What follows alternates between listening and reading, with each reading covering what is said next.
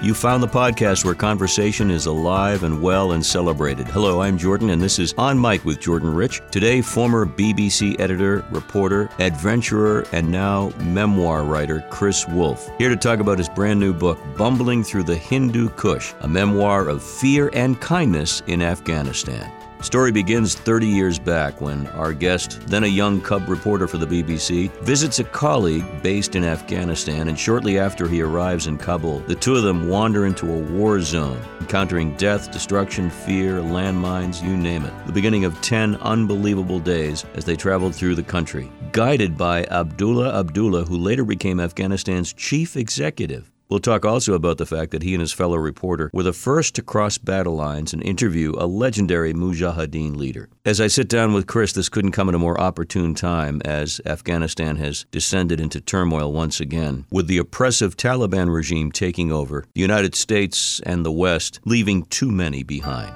The author of Bumbling Through the Hindu Kush, a memoir of fear and kindness in Afghanistan, on mic with Chris Woolf. I'm really excited to be chatting with you, Chris. Uh, what a story, bumbling through the Hindu Kush. Before we get to some of the intricate elements of the story, let's talk about you and your background. BBC, of course, but also military. What was your military experience? Uh, well, I was in the British equivalent of the National Guard, the Territorial Army, mm-hmm. as an infantry private for uh, three years, uh, which was the stint uh, that I signed up for and uh, was discharged honorably, uh, but spent most of that time um, digging trenches um, in Germany, uh, trying to stop the, the Red Army if they ever decided to roll across the North German plain. Well, you were successful. so, Thank you. So, but, did a small part. We were providing the speed bump, so we joked right. amongst ourselves. Well, congratulations. Thanks for serving. Okay, let's talk about Afghanistan. It's so prevalent in our news and uh, so many issues uh, geopolitically, but yours is a personal story. What what brought you to that country and when? Let's set the stage.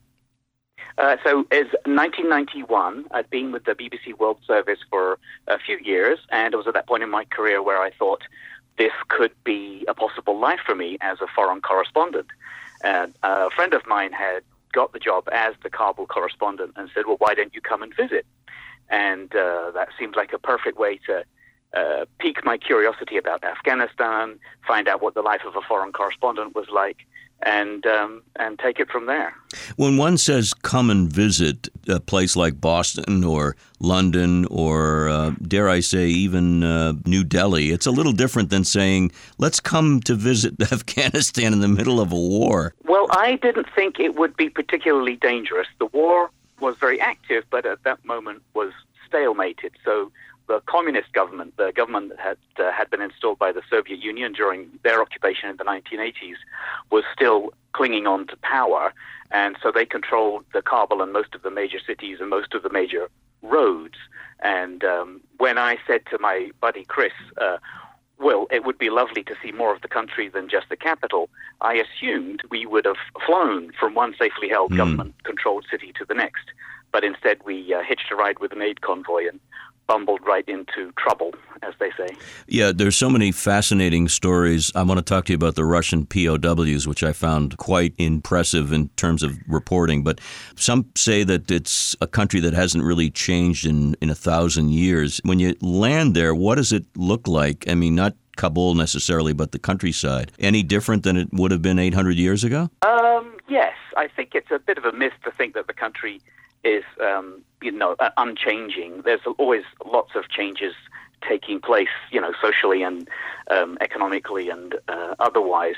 But the countryside, yes, is very much still as it, I would say, hasn't changed in thousands of years. There's still you know, you could see people threshing corn on mm. the road uh, and using the flails that, uh, that would have been used by our ancestors 2,000 years ago, and uh, incredibly labor-intensive work. And just threshing corn in, in the traditional way, living in um, homes that are constructed you know, with mud bricks and adobe, as they have been for hundreds or thousands of years as well. But um, in the cities where people are increasingly moving to, uh, it's very different. There's modern buildings, uh, there's uh, construction, there's education, and so you know, it's it's a it's a mosaic of different cultures and and um, uh, societies in many ways. It's interesting, too, that uh, the geography provides an advantage to those fighters who are repelling invaders, whether they be the Soviets or, dare I say, the West. The geography, right? Right. The mountains and, and the passes and so forth. Exactly, and it also makes it hard for any government in Kabul, whether or not there's foreigners present uh, or not, uh, to control all of the country. And you know, we may see now, uh, without wanting to scare, stare into a crystal ball, that the Taliban might have trouble holding on to the entire country as directly as they might like, just because of those centrifugal forces that make any insurgency um, viable in Afghanistan. What was it like being a, a member of the press and a member of the Western press? Uh, how were you treated by those in the power sector, those in the communist government, and then those fighting them because you were a Brit and because you were BBC? Uh, d- again, it depends where we were at which particular time. So in the capital, it's all very polite, and everybody seems to be uh, very official and um, relatively hands off. We weren't assigned a minder, for example, you know, listening into every conversation that we had. Uh, but then out in the country, we did at one point run afoul of the secret police, uh, which is an adventure in and of itself. Um, and then, of course, we crossed the rebel lines. Uh, like most of the time, I didn't really realize that we were crossing the lines because the militia and the government and the rebels all looked the same. But then we um, were on the rebel side of the line, and they were very keen to make the case to the outside world that they could uh, run the country if they took power. And so it, we were shown a, a very kind of organized and uh, local government with cities running with policemen in smart uniforms directing traffic with whistles and white caps and white gloves uh, to healthcare and education and um, and so on and so forth. But there's obviously always the risk of government attack at any time. Uh, and it's interesting being with the rebels because, you know, as an American, you always think, well, air power's on our side, right? Well, at that time, the communists had all the uh, air power, and it was the rebels who were afraid of the airstrikes. So that's a that's an interesting experience as well. The Mujahideen, uh, they were our friends when the Soviets were there. And then, of course, uh, all, all things changed. But you had an amazing encounter with somebody who's considered legendary, uh, the leader of the Mujahideen at the time, Ahmed Shah Massoud. How did you, first of all, t- tell us who he is and was, and how did you actually get a chance to interact with him? Uh, Massoud is an inc- was uh, uh, sadly he was killed on the eve of uh, 9/11 by Al Qaeda. Um, was uh, one of the greatest generals of the 20th century. He, as a young man, had galvanized and organized and led the resistance to the Soviets in his home turf, the Panjshir Valley, and some neighboring valleys, and withstood nine all-out assaults by the Red Army, which, you know, as a soldier, is an incredible thing to know, to imagine all that firepower, uh, the tanks and the artillery and the air support, uh, trying to crush out his insurgency, and the fact that he was able to withstand it was incredible, and at the same time run part of the, the areas that he liberated or controlled uh, as efficiently and relatively um, honestly and um, and I wouldn't say kindly, but um, without the kind of terror that you might expect in an area liberated by a, you know, desperate resistance. So, an incredible fella. Um, and um, yes, we were privileged enough to um, meet him and interview him and um, get to know him a little bit. Mm. And you you mentioned that he was assassinated. He was killed the day before 9/11, and that is very important because he was murdered on the behest of Osama bin Laden, and uh, we all know what transpired after that. Y- you wonder what would have happened had he not been assassinated. Well, I know. He, I think obviously he was the only credible leader remaining who was still fighting the Taliban. Mm-hmm. So uh, let's not forget, after the Soviets and left, and the communists uh, fell, the Mujahideen started squabbling amongst themselves, and that eventually led to the rise of the Taliban to seize control of most of the country. And he held out against the Taliban as well, and was obviously the the person we, the United States and the West, would have gone to for help and assistance in fighting the Taliban uh, after 9/11. And so Al Qaeda um, apparently was smart enough to try and head off that possibility by taking him out Yeah, it's sort of like a, a, mafia strategy, you know, take out the opposition before they have a chance to react. Uh, we're talking with exactly. Chris Chris Woolf, former BBC editor, and his memoir is terrific, Bumbling Through the Hindu Kush, a memoir of fear and kindness in Afghanistan. The word bumbling, you're self deprecative here because uh, you can't help but feel for you as you're reading this book going through these landmines, and they're not figurative, they're literal landmines. What's it like to encounter a minefield, and what do you do? Um, well, you're very careful. uh, um, and also, um, ignorance is bliss. Uh, mm-hmm. It seems, uh, as I learned uh, in researching the book, as I was writing it in the last year or so, uh, tracked down pretty much everybody I could find who was still alive who could like correct or clarify uh, my own notes and memories. And uh, pretty much, I was I realized that I was lied to uh, that the minefield was as dangerous as we thought. So just so people are aware, this were we were uh, worried about anti-tank mines and which had been laid on in the potholes on the on the road that we were on, and the uh, my companions um, pretty much fibbed to me, saying, "Oh, we're not heavy enough to set them off." And whereas I learned just in the course of the last year that, oh, we were very much heavy enough to, enough to set off the the mines. So that was pretty terrifying. And then yeah. in the fields, obviously, you're worried about anti-personnel mines. Again, you can trip on or, or step on and pressure activate uh, mines that'll pop up and blow your legs off mm. very easily. So again, I had a very rough and ready, a quick education from um, the people I was traveling with in how to avoid those kind of uh, obstacles, which is uh, basically to not step on any turned earth yes, and try and only stay on pavement. Oh my and, God! And that includes when you're stopping for a pit stop. It's suddenly there. Well, there's no privacy now, so um, that's uh, mm. interesting. But you can't help but feel for the poor farmers who have no choice but to go out into the fields. It's their livelihood. Uh, you know, oh, yeah. And still to this day, uh, over two and a half thousand Afghans uh, killed and wounded by the mines left by the Soviets. Um, still to this day. Well, you saw the impact of the Soviets' brutality. I mean, the fact is, they don't fight by the same rules that the West fights by. Not that fighting is a pleasant experience, but they were as brutal as any regime could ever be, and still they couldn't turn back the Taliban. They couldn't turn back the Mujahideen. No, there was no real attempt to win what we might call hearts and minds. When there's one strategic pass that we traveled through, where which had been entirely depopulated. You know, when you read, you know, the rather bland phrase, uh, "an area was laid waste." in a in a history book, and then to actually see a hundred miles of a valley which was you know relatively rich and, and you could see the ruined farmhouses, but every civilian had been cleared out because the Soviets wanted to make sure or to minimize the risk to their supply convoys that had to come through that pass.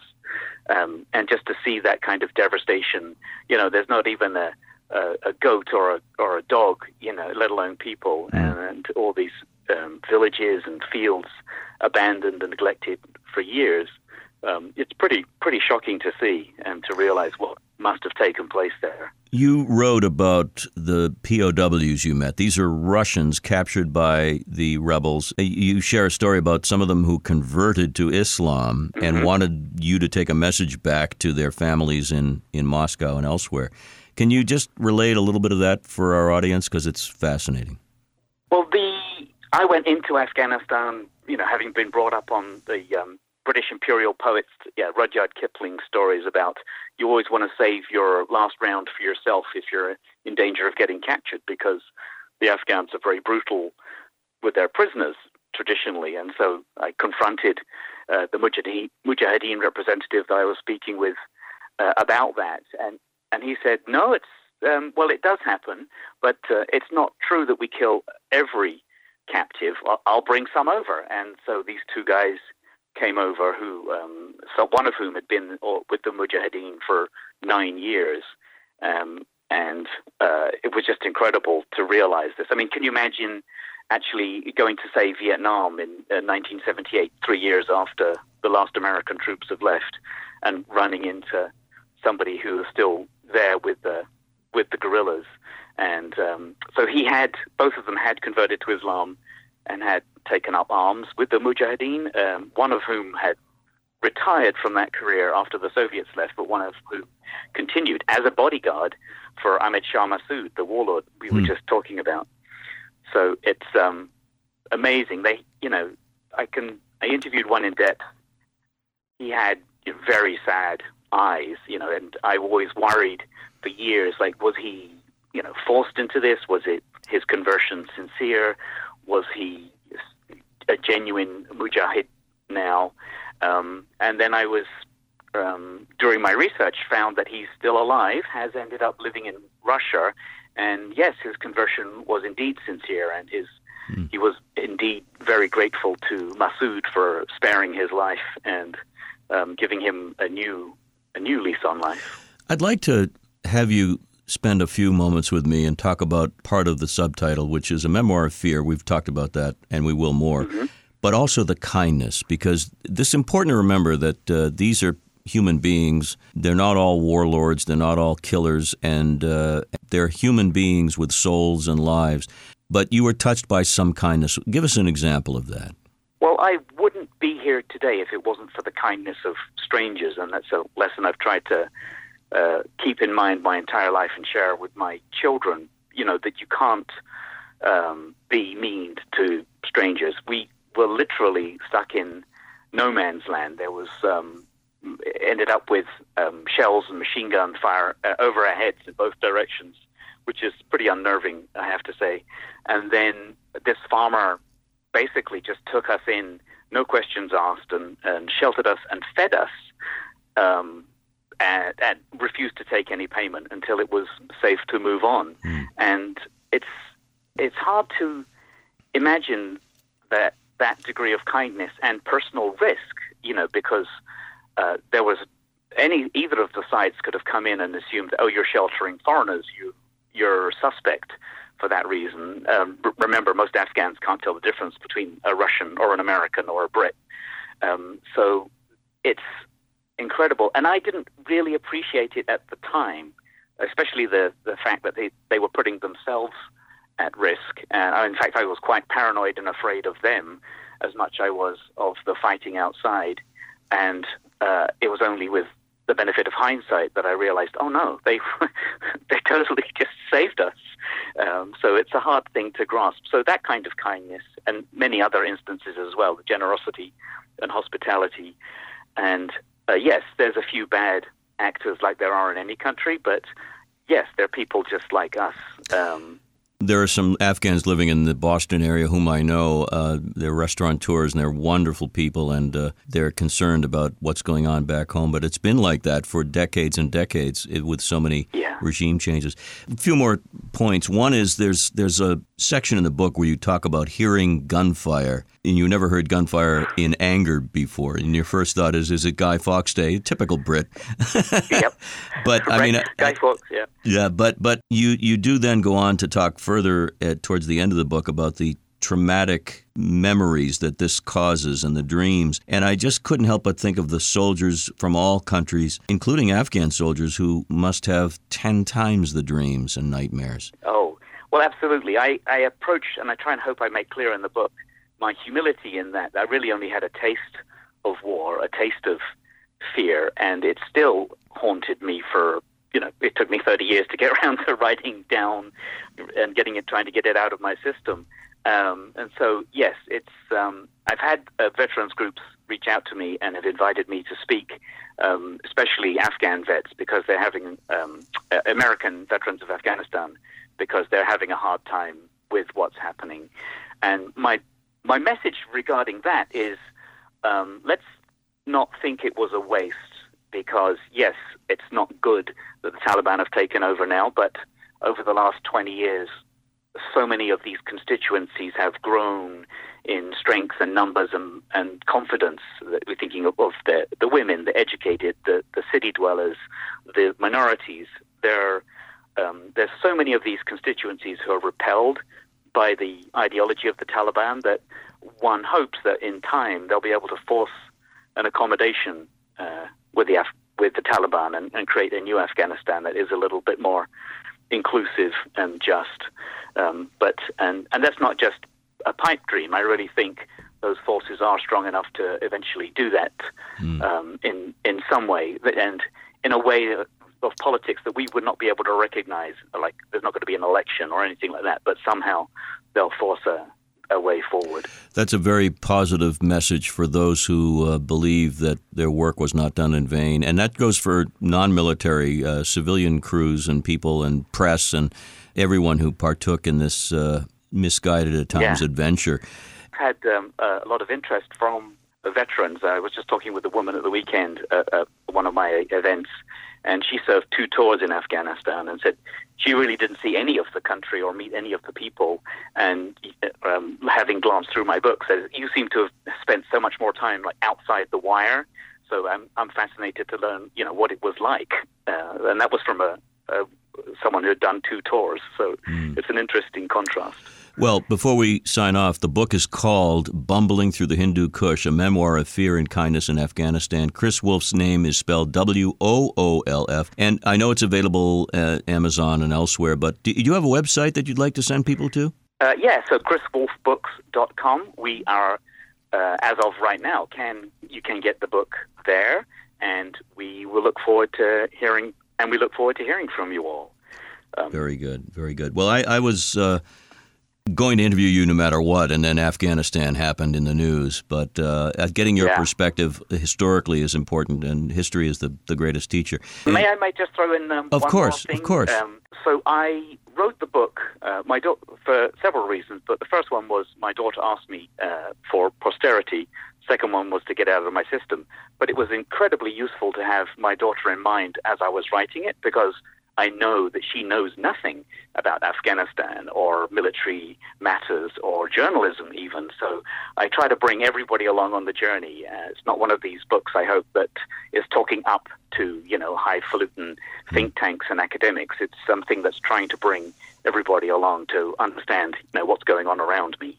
Absolutely. Uh, it's a very readable book. And dare I say, and I don't want to jinx this, but there's a film that should be made. And uh, who plays you? I don't know, a young Michael Caine. He's not. He's a little too old. that would be good. It would be beneficial to I have this film. Tremendously honored, yeah. And, and, you know, and I hope it does help um, not just entertain, but also right. um, you know, inform people uh, as well about this uh, this fascinating country.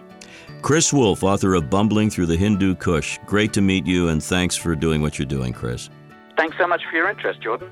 Wishing Chris all the best, and our hopes and prayers are with the Afghan people and with those we left behind. Thanks to the team that puts the podcast together, to Dan Tebow of Fast Twitch Media, Ken Carberry, and the gang at Chart Productions in Boston. And always, thanks to you for subscribing and downloading the podcast and rating and reviewing us as well. Helps the numbers grow. Till next time, this is Jordan saying, as always, be well so you can do good. Take care.